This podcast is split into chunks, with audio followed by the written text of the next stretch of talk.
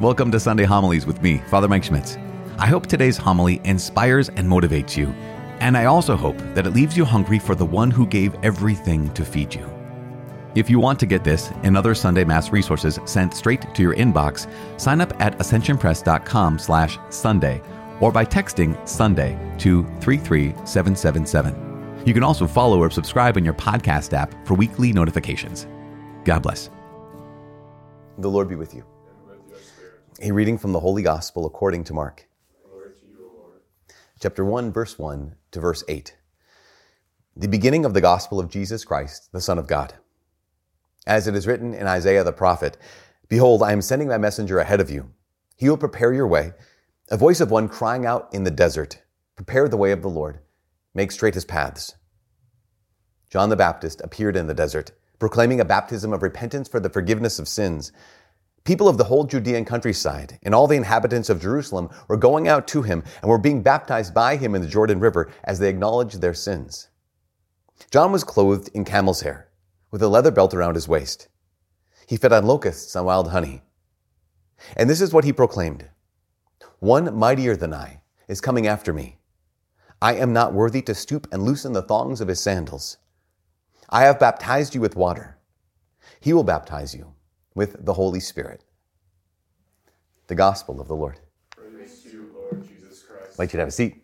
So, um, this is the time of school year right right now. So uh, we have our students who are entering into finals week, and it's one of those situations where. Um, if you have a if you have a kind of procrastinating streak in you, this is when it comes out. Typically, I think this is when it's like you know you just put off. Because we all know what it's like to procrastinate. You just put things off, put things off, and there's a couple I think there's a couple reasons we procrastinate. Some of the reasons, the most obvious one, sometimes people say just lazy, which maybe is the case, but I think a lot of times it's not that. Sometimes, yeah, we don't want to do it. Sometimes it's really difficult.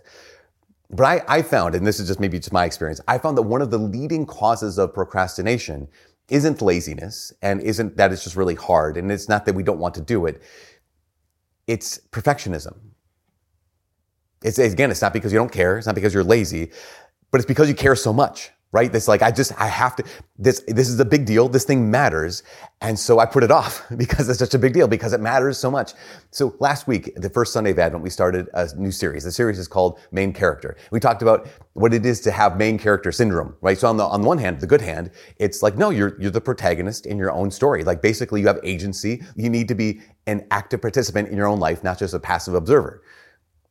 But where it gets twisted is we start thinking that we are the star, right? We start thinking that if I'm the main character, I have to have it all together, right? Because why? What's what's the main character do? The main character saves the day.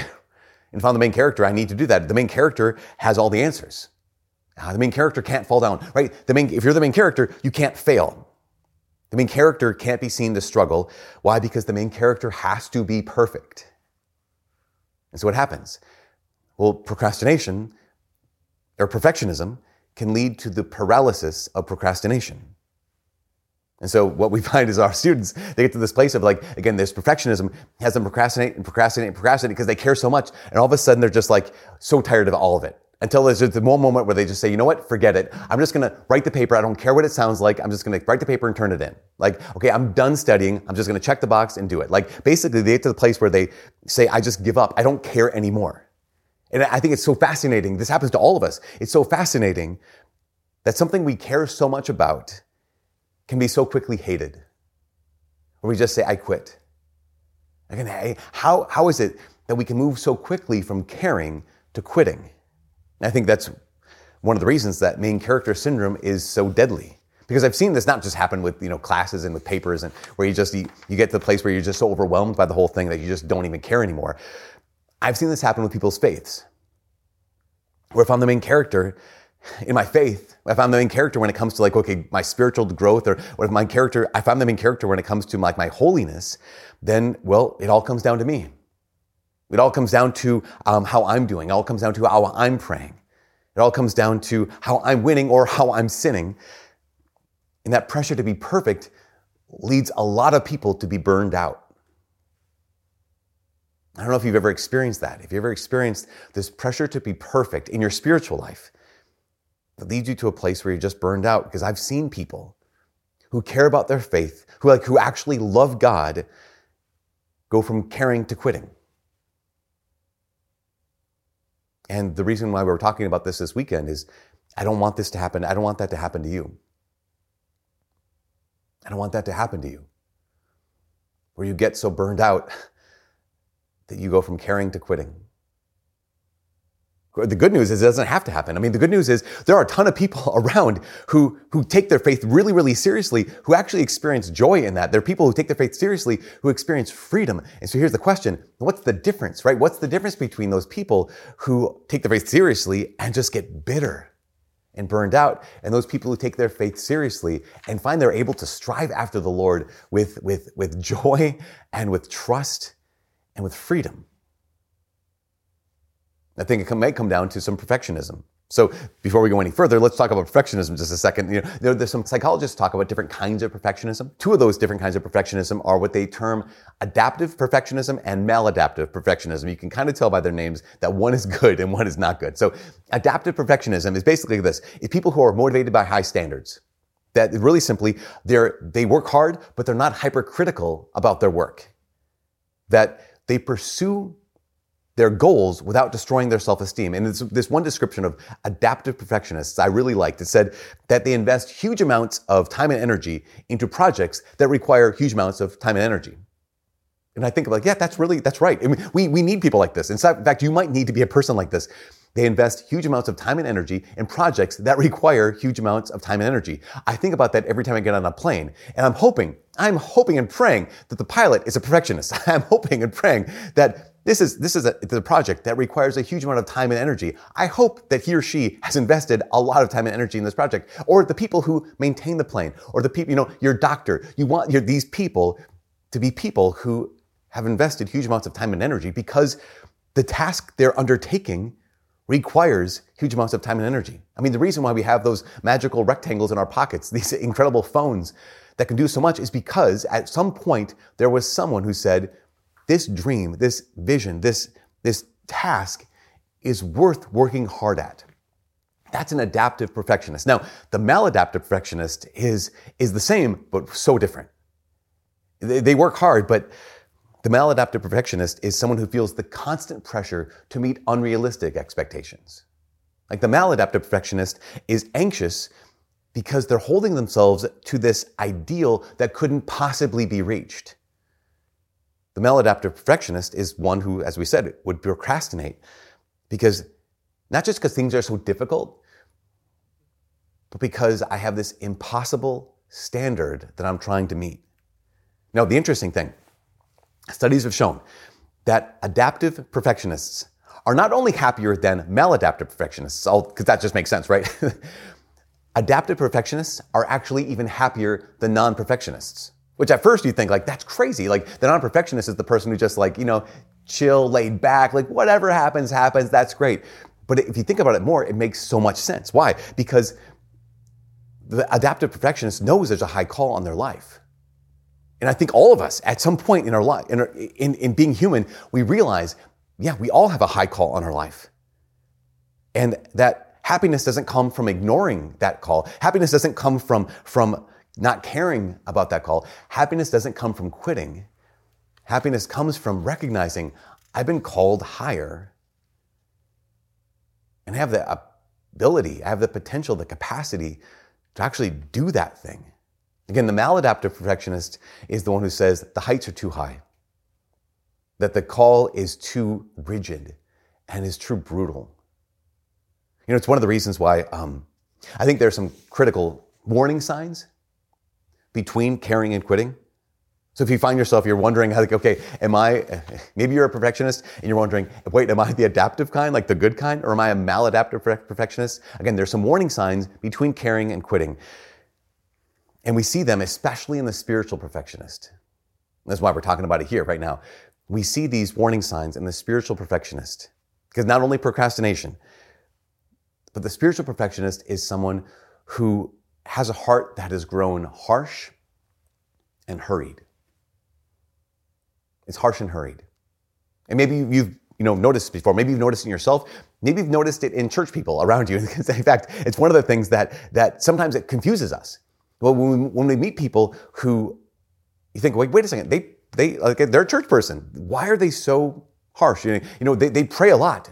I thought that they'd be happier. Or someone who's like, you know, they go to mass on a regular basis, maybe even on a daily basis, and you think, like, why do they seem so grumpy all the time? Or, or even someone who knows a lot about their faith, or they serve so often, they serve people so frequently, but you think, you don't have any freedom. Like, why is that? And when you, you wouldn't describe them necessarily, you wouldn't describe them as mean, but they're just harsh. So they're the kind of person who's just really demanding, right? Or they're the kind of person who's constantly disappointed. They're constantly disappointed in other people. They're disappointed in themselves. They're the kind of person who's impossible to please. Because why? Because something's always wrong. Or, or, or and, they're hurried. They're the kind of person who's always on to the next thing. So while they need to be you know, first, they can't ever take pleasure in the accomplishment of being first. They're hurried, and so there's never any time. They're hurried, so someone's always in their way. Maybe you know people like this. Maybe you're someone like this, where you're hurried and so someone's always in your way and you're exasperated. They're the kind of person that if you ask them, hey, how, how are things going? You're almost always met with this big sigh and this list of things that are going wrong or this list of things that have to get done. And you might, eh, you know, our students might hear me describe this and say, um, Father, I think you're just describing yourself.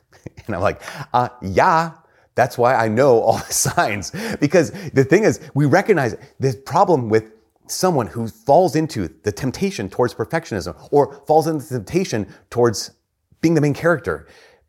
You see it in yourself and you see it in others and you don't like it. In fact, I remember seeing it not only myself and seeing it. There was a student we had. She was amazing. She was a great student. She was a great student athlete on campus. She was, she would show up for prayer all the time. But one of the things she was, she was also had this, this, this perfectionism that drove her to accomplish really great things but it also held her bound. So, an example, on the soccer field, she played soccer here. She was a great soccer player. She was on the starting lineup for the team all four years of being here at school. But I remember watching her play. If she ever made an error, the game would go on and she would kind of keep playing, but she'd be stuck. She'd be stuck back where she had made that error. And this is the one of those things. Why? Because she'd be still thinking about like, okay, I just lost the game. Or if she did something well, it'd be, I just won the game. This is, this is main character syndrome, right? It all comes down to me instead of thinking like, wait a second, there's a whole team here. Also, there's more moments in this game than just that one moment where I messed up. But to be, see yourself as the main character is like, no, I can't mess up. Why? Because if I mess up, we all lose. I mentioned this before. Maybe, I'm not sure if I shared this with you guys, but my mom, before she died, she used to, if I was ever going to like a conference or going to a, a big event and I was kind of nervous for it, she would, she would say this, she'd say, okay, Mike, just remember who the real star is. And, and on one hand, it, was really, I loved when she said it. It just, it helped a lot. On one hand, you could see someone would say that to someone who like was getting a big head, like, hey, slow down there, buddy, you know, calm down. Remember the real star is. But I think my mom knew me better than that. So I, am one of six. I'm the, one of the middle of six. And I think typically the middle child sometimes people say the middle child is the one who has to like fight for attention and that might be some middle children i think there's another kind of middle child there is the one who likes to fight for attention and needs to like be seen there's also the other middle child who just likes to be hidden like who likes to kind of hide amidst the other five and that that was definitely me like I, I, was never the kind of person who wanted to fight for attention. I always, I just always wanted to hide in the crowd. And so my mom, I think she knew that about me. So when she said, remember who the real star is, I think she actually knew my heart. My heart was, she was so nervous. She you know so nervous because I'm like, okay, I'm going, I'm going to this thing, I'm going to this conference, I'm going to this talk, I'm going to do this thing, I'm going to say these words, and I need to say the perfect words, I need to do the perfect stuff because it matters. Because, because if I don't do the perfect thing and I don't say the perfect words, then someone's not going to be helped. My mom would say, remember who the real star is.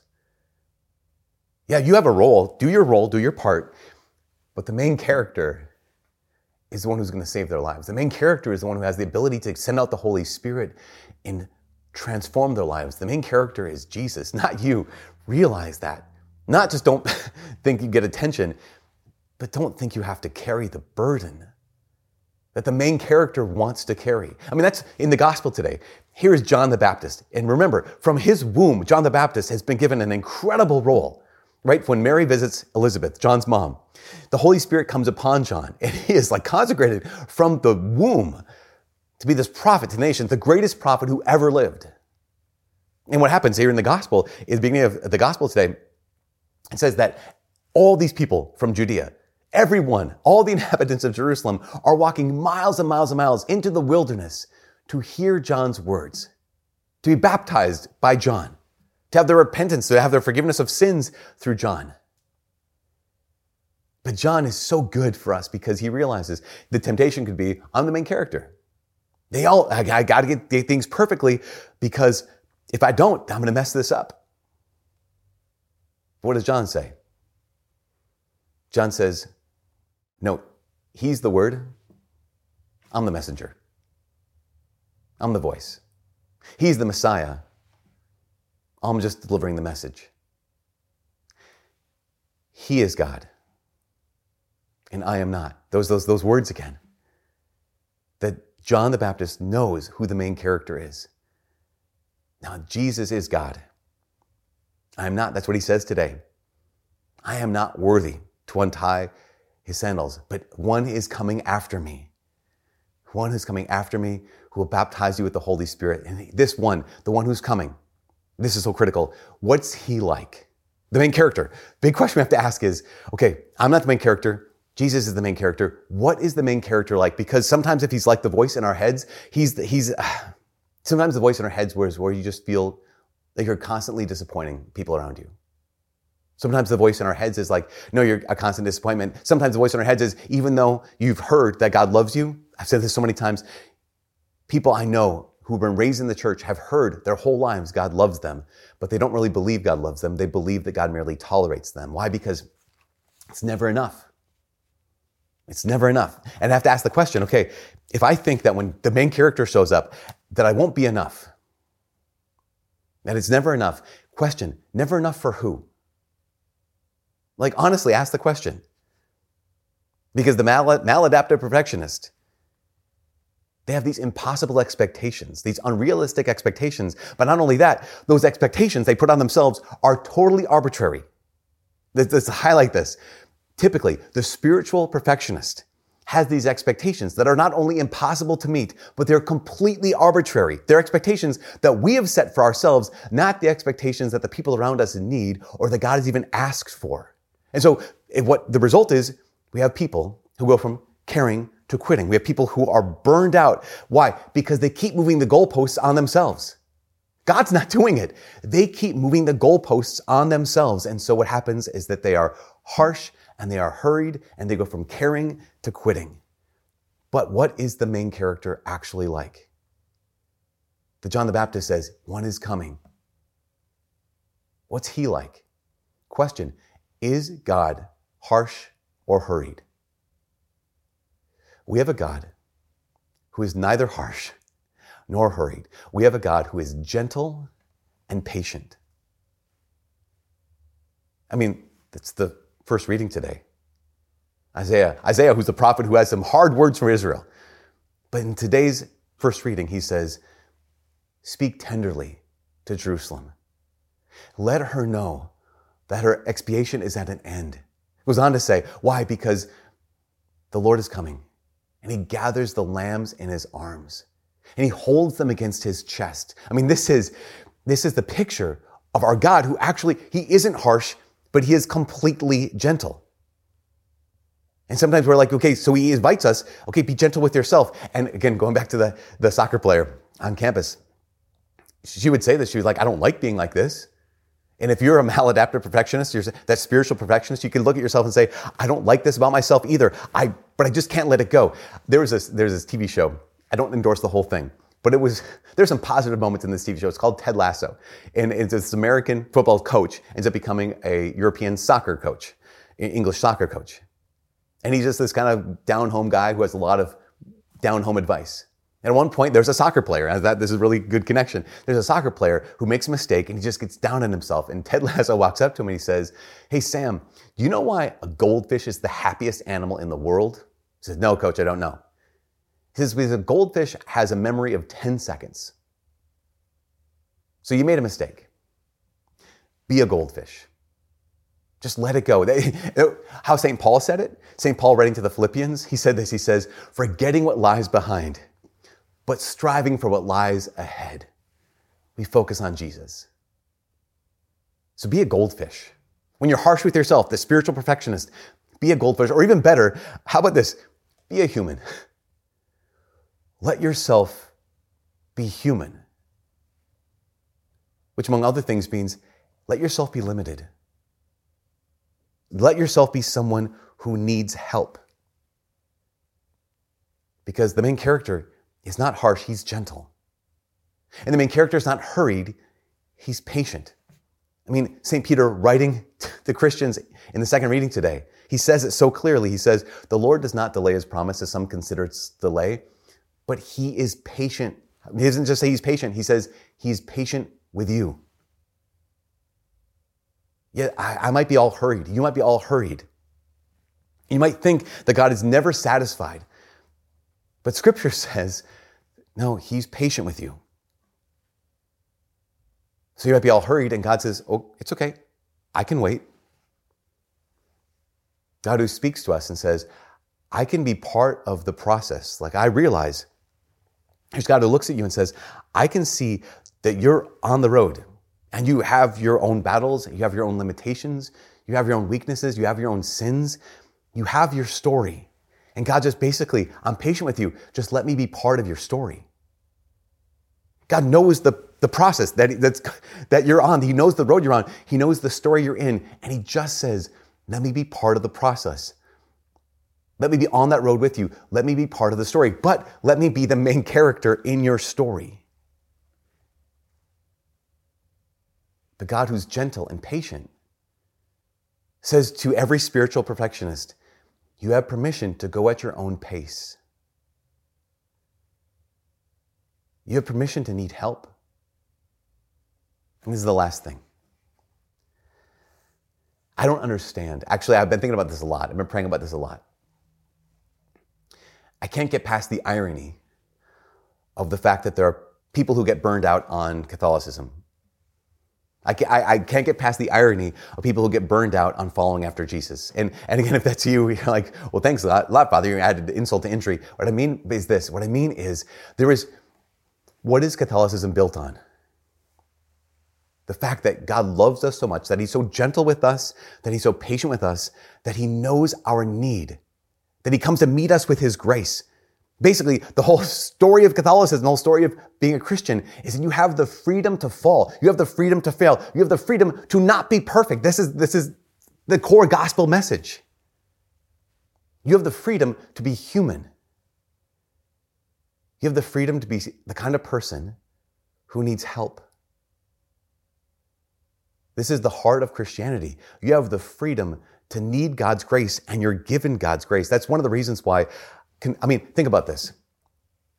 God gives us, as one of the seven sacraments, the sacrament of reconciliation, the sacrament of confession. And I know some people look at that and say, oh, that's the worst place in the world. I feel so guilty when I go to confession. Well, then you're doing it wrong. I'm telling you this. If you find yourself burnt out on Christianity, you're doing Christianity wrong. No offense. But confession is a place where we get to say, okay, God, here's where I've failed. God, here's where I've fallen. God, here's where I've sinned. Here's where I haven't lived up to whatever expectation you might have actually made for me, or even the expectations that are false, arbitrary expectations I have for myself. And you get to hear the gentle voice of God who says, I'm calling you higher, but I'm calling you gently. I'm calling you patiently. And I know your weakness. And I know your sin and I'm not afraid of it. One of the last times I went to confession, I got done with my whole stuff, and I, and the priest he said this. His last words to me before he gave me absolution. He said, "Father," because I told him I was a priest, right? He said, "Father, um, I know you're going to be tempted to remember the sin. After this, after you get done, you're going to be tempted to remember the sin and beat yourself up over it. I want you to remember the mercy. You're going to be tempted to remember the fall. I want you to remember the love. and to live in that freedom. Because that's, that's the destiny God has for you. That's the difference between those people who can strive after the Lord and have freedom and joy and those people who are striving and they're struggling and they're burdened. Give yourself permission to not be the main character. Give yourself permission to not be perfect. Give yourself permission to be human, to be you, to be the kind of person who actually needs help, the kind of person who needs grace. And then give the main character, give God, give Jesus the permission to meet you in that need and to give you his grace.